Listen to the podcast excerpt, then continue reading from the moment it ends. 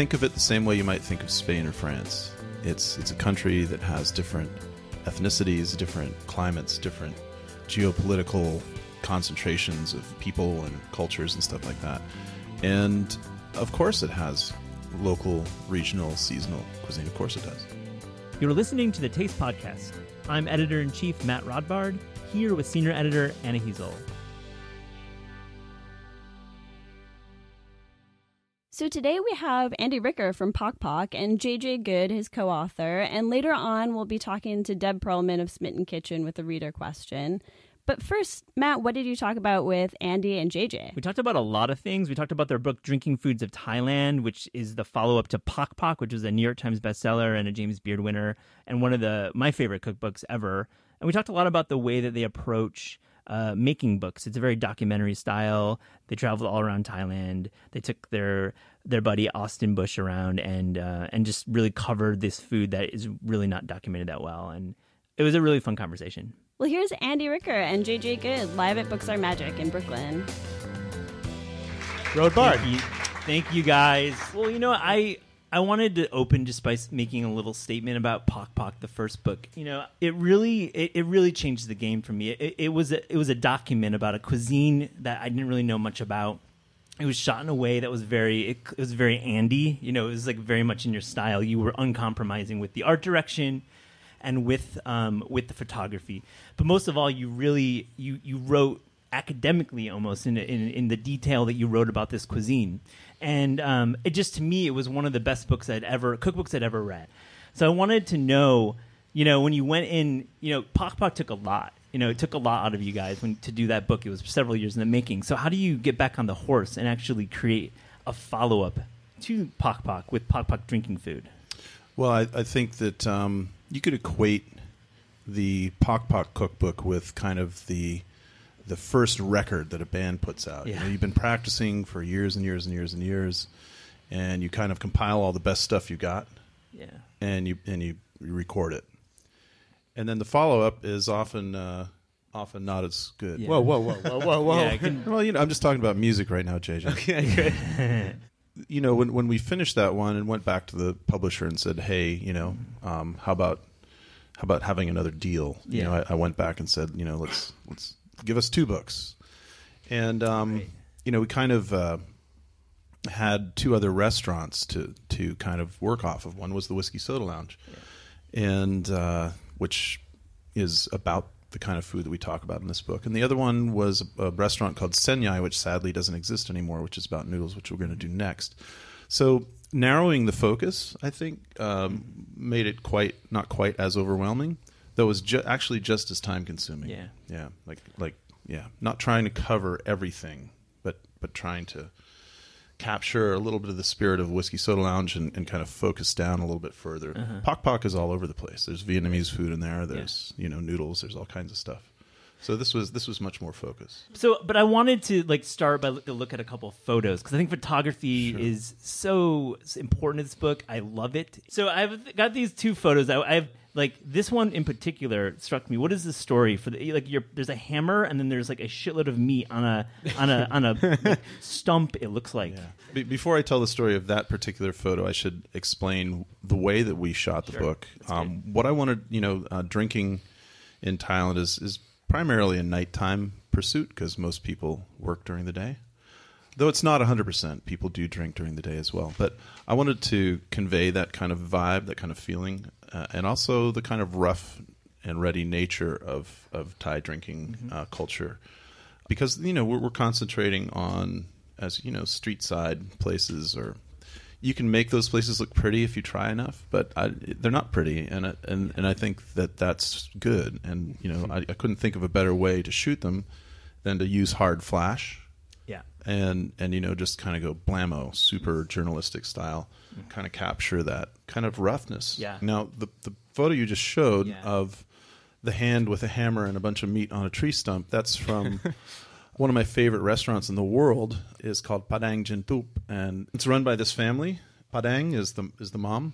They built this restaurant on this literally on the side of the road, like uh, at the intersection of two highways. It's just a dirt patch and down a little embankment. They chose a little stand of trees to turn into a kitchen, and they didn't really do much Wow. except cut some of the trees down and uh, put a put a lean-to shelter on it and uh, put a charcoal grill back there. So it's a dirt floor, and uh, he he cooks uh, on these sort of very rough barrel grills with just charcoal and and uh, grates that he pulls up and down with a piece of rope or chain to vary the height off the grill. And uh, the dish they specialize in is jintup, which means hammered meat. So they grill beef or pork and until it's probably about medium well, and then he beats it with a sledgehammer until it kind of shreds, and then they serve it with a, a chili dip. But uh, this is like a low key Anthony Bourdain like photo. It's like not in the front. It's like like it's like probably three quarters of the way through. So talk about this this photo of just Anthony Bourdain like you. Yeah, so that was taken um, during the time we were shooting an episode of um, uh, which ones was it? Not No Reservations, but, Parts uh, Unknown. Parts Unknown. Yeah, um, and and the way it went down was that in in the conceiving of this book, I initially I had this idea that I was going to kind of reach out to people I knew in the food world and ask them to come with me show me what what they liked, or maybe I'd take them somewhere and we'd we'd have this thing and there'd be this tie-in somehow. I don't know. It was just a goofy idea I came up with. And during that period of time, I emailed Anthony and I said, "Would you be into doing that?" He said, "Sure." Much to my surprise, said, "Sure. Why don't we make an episode out of it?" Wow. So That's I was cool. like, um, "Yeah, okay, that's cool." Yeah, no sh- uh, So we, we host this series monthly, and we've never had the the JJ Goode of of the cookbook on stage. Uh, the collaborator is what you call yourself, right? Is that the right term? Sure. The, cl- the the writer on the book, uh, though Andy writes plenty of the, the text. But I thought um, I wanted to invite JJ here in particular because I think you are one of the best uh, in the business, but you also have a lot of insight into working with chefs because you worked with so many of them. So why don't you give us all kind of a kind of a look inside your process in, in writing uh, both the Pok Pok books? Andy's like easy. I have a different role in every um, cookbook, I guess, depending on whether um, how uh, comfortable a chef is with writing recipes. Some chefs don't even understand what a recipe is. Don't want to. They like all they want to do is grab things by handful and you know toss herbs in, and they refuse to let me measure everything, and it's very annoying. But Andy is crazy. All his recipes are written down to the to the letter. I don't know what the phrase is, but to the gram or to the gram. to the Okay. teaspoon. Yeah. The reason is because it's not in the Western tradition, and because the cooks that he hires don't have this kind of these kind of Western culinary instincts. You really need to guide them, guide people toward cooking the food and making it right. You can't say season to taste because a Western cook won't know what that means and like what the goal is. So I come in with all. I mean, all the recipes are written, uh, so I just uh, cut and paste, and then That's it. It's not. It's not quite that. I, I'll give you a little bit further sort of insight Control C, into it. So, V. for both of these books, or or actually, this book didn't follow this format. But for the first book, we uh, I made JJ come to Thailand for a month. poor guy. Um, and it, it's not as glamorous as it sounds. No. We'd get up early in the morning. We'd go get a coffee. We'd go to the market, buy all the stuff we needed to make the dishes of that Hmm. day. Drive uh, 25 kilometers to uh, this rural village where there's a house that belongs to some friends of mine where we cooked everything. And Austin set up a little studio out in a, a little lean-to. So I'd be cooking. Uh, I'd give JJ a guideline of of the recipe, and I'd be yelling, "Okay, tell me what's next." And he'd tell me what's Wow. next. Yelling is right. Well, you know, because we're we're halfway across the the thing, and um, and then I'd be and I'd be yelling back at him what I was actually doing, and he'd be jotting it down. And as soon as we finished it to my satisfaction, which sometimes would take you know two or three times, I'd run it out to Austin, who would quickly take the shot, and I'd run back in and start doing the next dish. And we followed this process uh, for the first recipe, first book. But my, my my job is to sort of fill in the details that one of your cooks might glean from from watching you do something. You know, in a cookbook, you have to write down these techniques, and it's really difficult to explain the sort of nuances of, say, pounding a curry paste. So I would take video, lots of iPhone videos of Andy, lots and lots of iPhone videos of Andy. If anyone ever steals my phone and finds that, like, it's like a really cute three year old kid and like a, a like older gentleman with uh, with uh, tattoos. Um, but I but I basically would would take videos of what he was doing and record him. And one thing Andy was insistent on is sort of not deviating, not conceding, not making concessions to the average home cook. I mean, I I want I, when we first started working together, I was like, so you want to do like a Thai 101 book? And he was like, no. And I'm like, yeah, but like you want to make the recipes like really easy so everyone can make them. He's like, no. Um, and and what we and and of course he was right. And and what he settled on was again this amazing document that sort of records what how the food is made. And if you're going to ask people to cook this food and it's challenging and you have to shop and all this stuff, then you might as well give people the sort of tools they need to do it. So the recipes are particularly detailed, and I was there to, to sort of ask all the dumb questions to provide that detail and get that detail from Andy. Yeah, my goal, I think, in you know writing the cookbook was so that people could get similar results to the ones that I that I got. In order to do that, you got to do the work, and you can't you can't like substitute Ginger for Galangal ginger for or or whatever. It just it's not gonna it's not Ginger gonna for work. Galangal, no man. and you That's not can't good. no man. and you can't you can't not use a mortar and pestle and you can't there's Yeah. there's a bunch of stuff that just you know if if you want this to turn out extraordinarily well you can't you can't cut a bunch of corners you know but but JJ luckily is uh, understands that my goal and and selling cookbooks uh, could potentially uh, and uh, it could potentially end in disaster and as long as it doesn't uh, It's news to me. Andy. But I'll say the well, no, book. we've we've done that the original that's history a bunch of Pok times. did sell though. You, with this uncompromised yeah. view, you did not do the 101 the 101 tie. You you Hmm. did your book, and it became a New York Times bestseller, which is not easy for a for cookbook. about 10 minutes Whatever. one day Put that on your headstone. It worked. I mean, commercially and editorially. So tell me this. You know, you're talking about executability of these dishes. That's one thing. But why also? Why else are you writing this book? Because there's other reasons you write books. It's not necessarily just to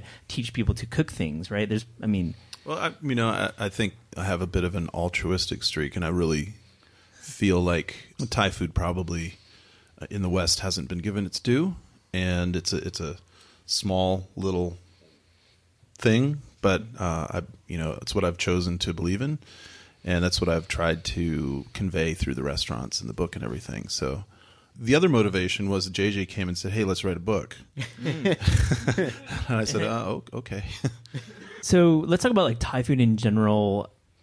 You know, it's not monolithic. There's regions in Thailand. I think we oftentimes think it's all the same north south islands, but clearly not. So let's just talk a little bit about because we we've spoken about this at length, and this can be a, its own panel. But like, how does it vary throughout the country? Like, is there a way to describe it? I know that this book travels a bit through the country. I think w- without being real tedious about it, I Yeah. you know I I, I could you. say that um, because it can be tedious. Yeah, about it can, I mean, Um, it's a long conversation.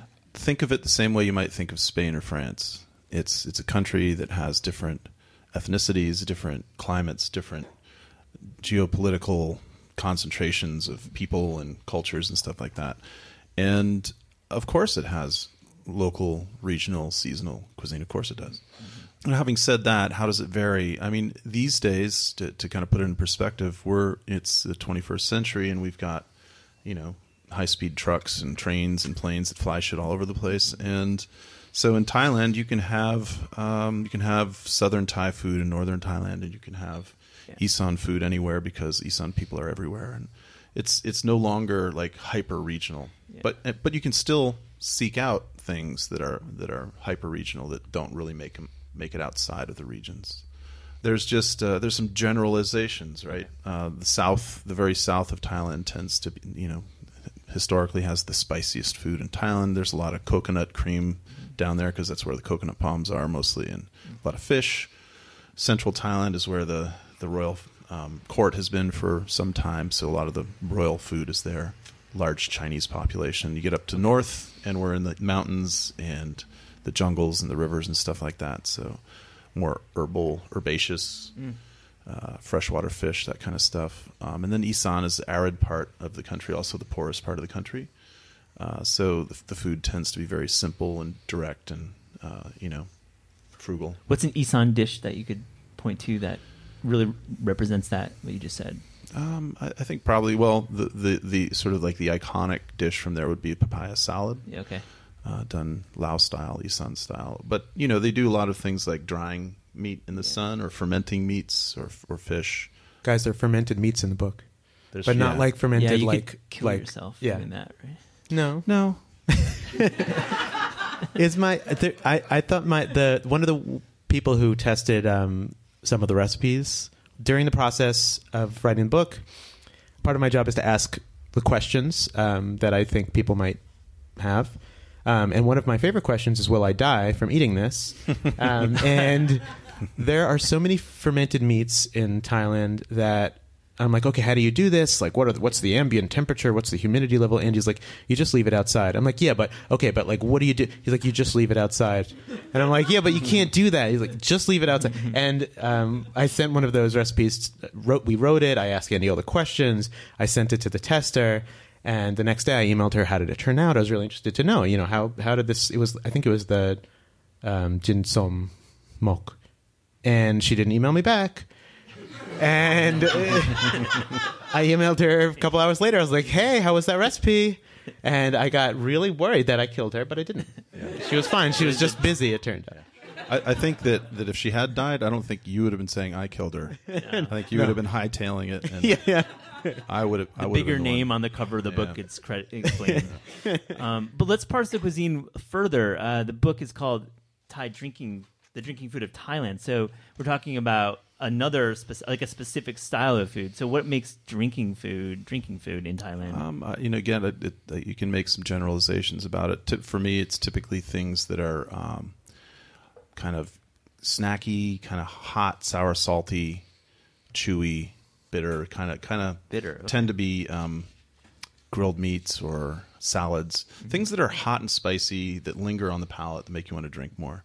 And typically, they're things that you don't necessarily eat with rice, though you can there, there's no like there's no hard category. There's no like this is this is the food that you eat when you're drinking and this is the drink you have when you're eating. It's it's there's a ge- but generally speaking there's a, a category that you that people would identify. So say engai tot the chick, uh, chicken chicken tendons that are deep fried and that's typically if you say that to a Thai person they'd identify it right away as a drinking food of some sort but you know, a drinking food could be something as simple as a mayom fruit, a little mm-hmm. gooseberry that's sour and tart, or it could be a piece of green mango with some chili, or it could be a pinch of fish of shrimp paste, or you know, or it could be like a giant pork leg that's been deep fried. You know, Yeah. it, it really kind of depends on the on the place. and the point is, is that when you're drinking in Thailand and Southeast Asia in general, you are usually eating with with these sessions with with the whiskey or with a. Well, I think what's more important to point out, I think, about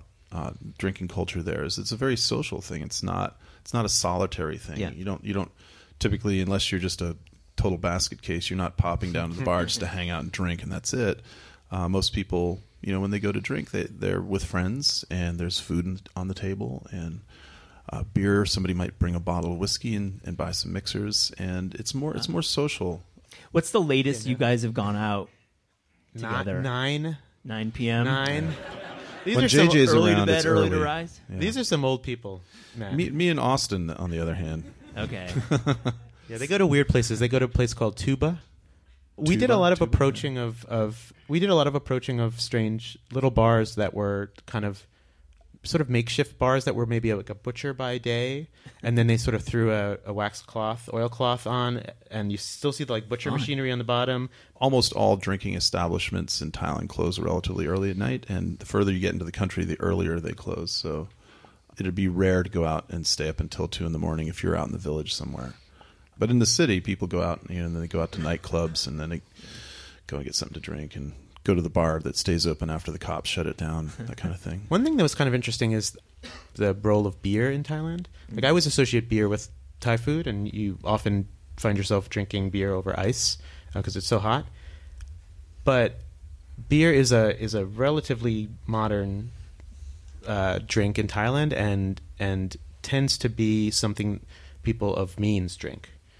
Yeah, it's changing now because there's you know there's people got more money these days. But yeah, we we had a very there's an interesting little passage in the book where uh, I went and talked to this fellow named Nick Bhirombhakdi. He's the uh, I believe the grandson of the founder of Sing, and they were like the first big brewery in Thailand, and they kind of it's it's a long story. You should read it. What he was saying was that Thailand is and always has been a, a rice uh, liquor country. That's the, that, the basis of, of the drinking culture there is and always has been uh, rice uh, whiskey. And beer um, was something that they kind of introduced as an import first, and then they started making it. And at, at first, it was stuff that, that only kind of high so people could really afford.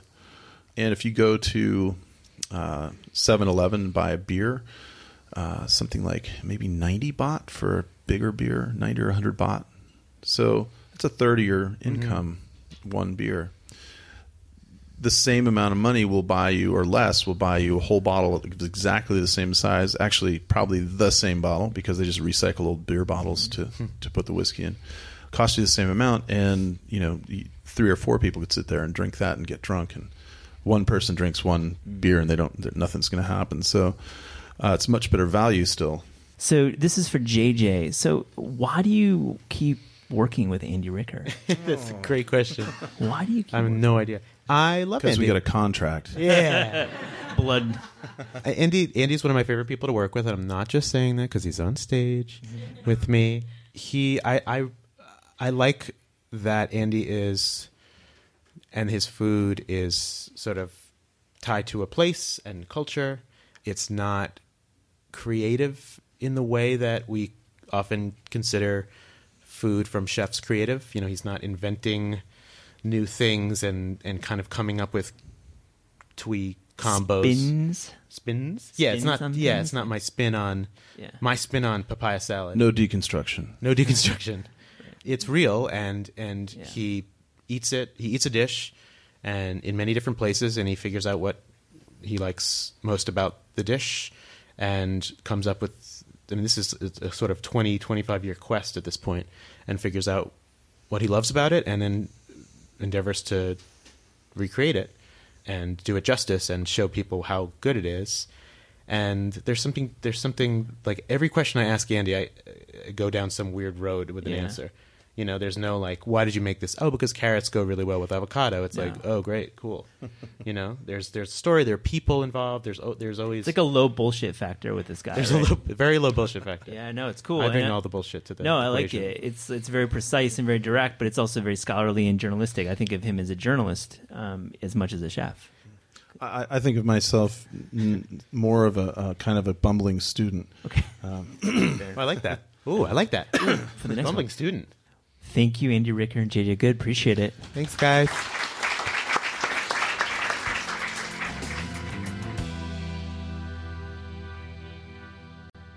In our next segment, we are talking to Deb Perlman of Smitten Kitchen and asking her a question from a reader.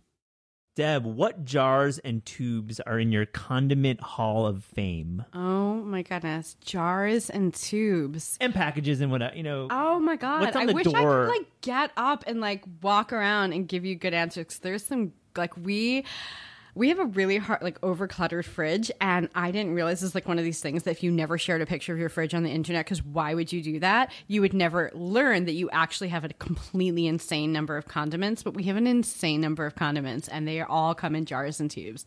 For tubes, it's mostly harissa and tomato paste, but there's also, and I don't think tomato paste is more of an ingredient than a condiment, but there's also like anchovy paste.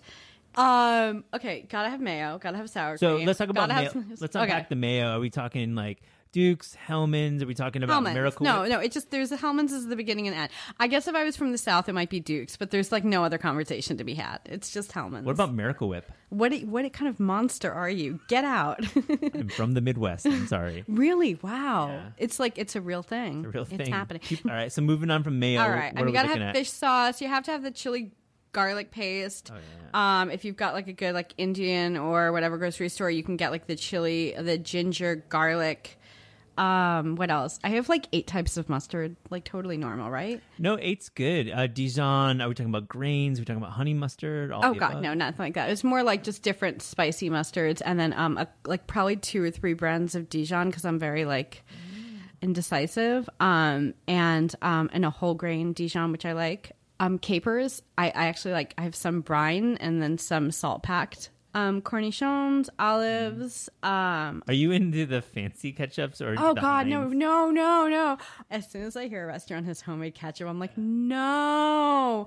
I'm like, but do you also have Heinz? I know you I have just you just don't need to. It's not broken. I feel like we're at the fancy food store and we're like shopping. Right A lot of jams, a lot of like peanut butter, and then also almond butter, and then cashew butter, and also sunflower seed butter. Oh wow. Oh, is that something that other people don't keep in the fridge? There was something when I showed the picture, people were like, "Why is that in the fridge, Deb? I need you to explain it to me." I put my peanut butters in the cab in my cabinet. That's how we had it growing up, but at some point we started putting in the fridge, and now I'm just used to When it. you ha- but in the fridge, there's when it's chilled, there isn't that oil pool that is in there. Once right? you get it emulsified, well, I don't. You have to emulsify it anywhere, I kind of like grocery store peanut butter anyway, so mine's already emulsified. Grocery store, as in like not the freshly ground, but the like the one from I mean, there is a place for both of them, but most of the time I'm pretty grocery store. Like the Jif brand is delicious. okay. Not Jif though. Well, no, like the better version of Jif, Peter Pan. Um, I just think there's a time and place for everything, and um, usually it's Skippy. So Skippy is your brand of choice. Is it crunchy or is it ah, creamy? no, don't be weird. It's just the basic. The basic creamy. Yeah, crunchy is for charlatans. Uh, any last condiments that come to your mind? I'm like, I'm like, it's killing me. that I can't look, so I'm gonna find like 42 others. But um, yeah, um, no, I think those are the major ones. All right. Those are probably the big ones. Well, thank you very much. We can go peek in your fridge now and see if there's any other ones, and we'll do a second part of this at some point. Thank you, Deb. Appreciate it.